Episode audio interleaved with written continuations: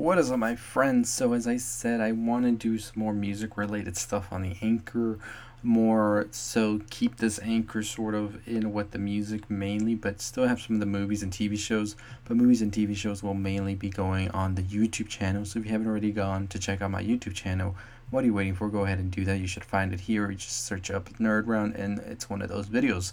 But as I said, music related will go here and none other than The Weeknd has dropped a new song. Now he has dropped two songs already and has an album, and the release date is March 20th. The newest song is After Hours, which is very much different from the previous two songs he released, which is Blinding Lights and Heartless.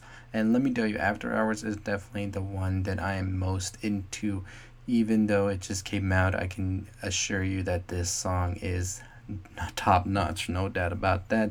It has a very, um, I want to say, Crystal Castles Tame Impala feel to it as well, and it's very more electro, but still has the R and B notes that we all know and love from him. And I'm pretty sure that this new sound might be what the whole album's gonna sound like, which is not bad actually. You have some Daft Punk elements as well in there, and a very dreamy, transcendent type of sound that is very much enjoyable with the vocals paired up as well. So I'm all here for it. What are your thoughts on the song? If you've listened to it already, let me know in the comments below. What do you think?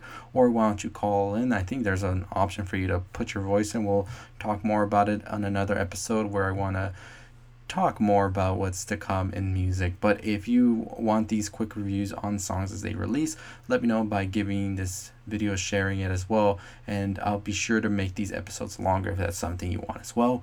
But this is basically a test pilot of that, as I said.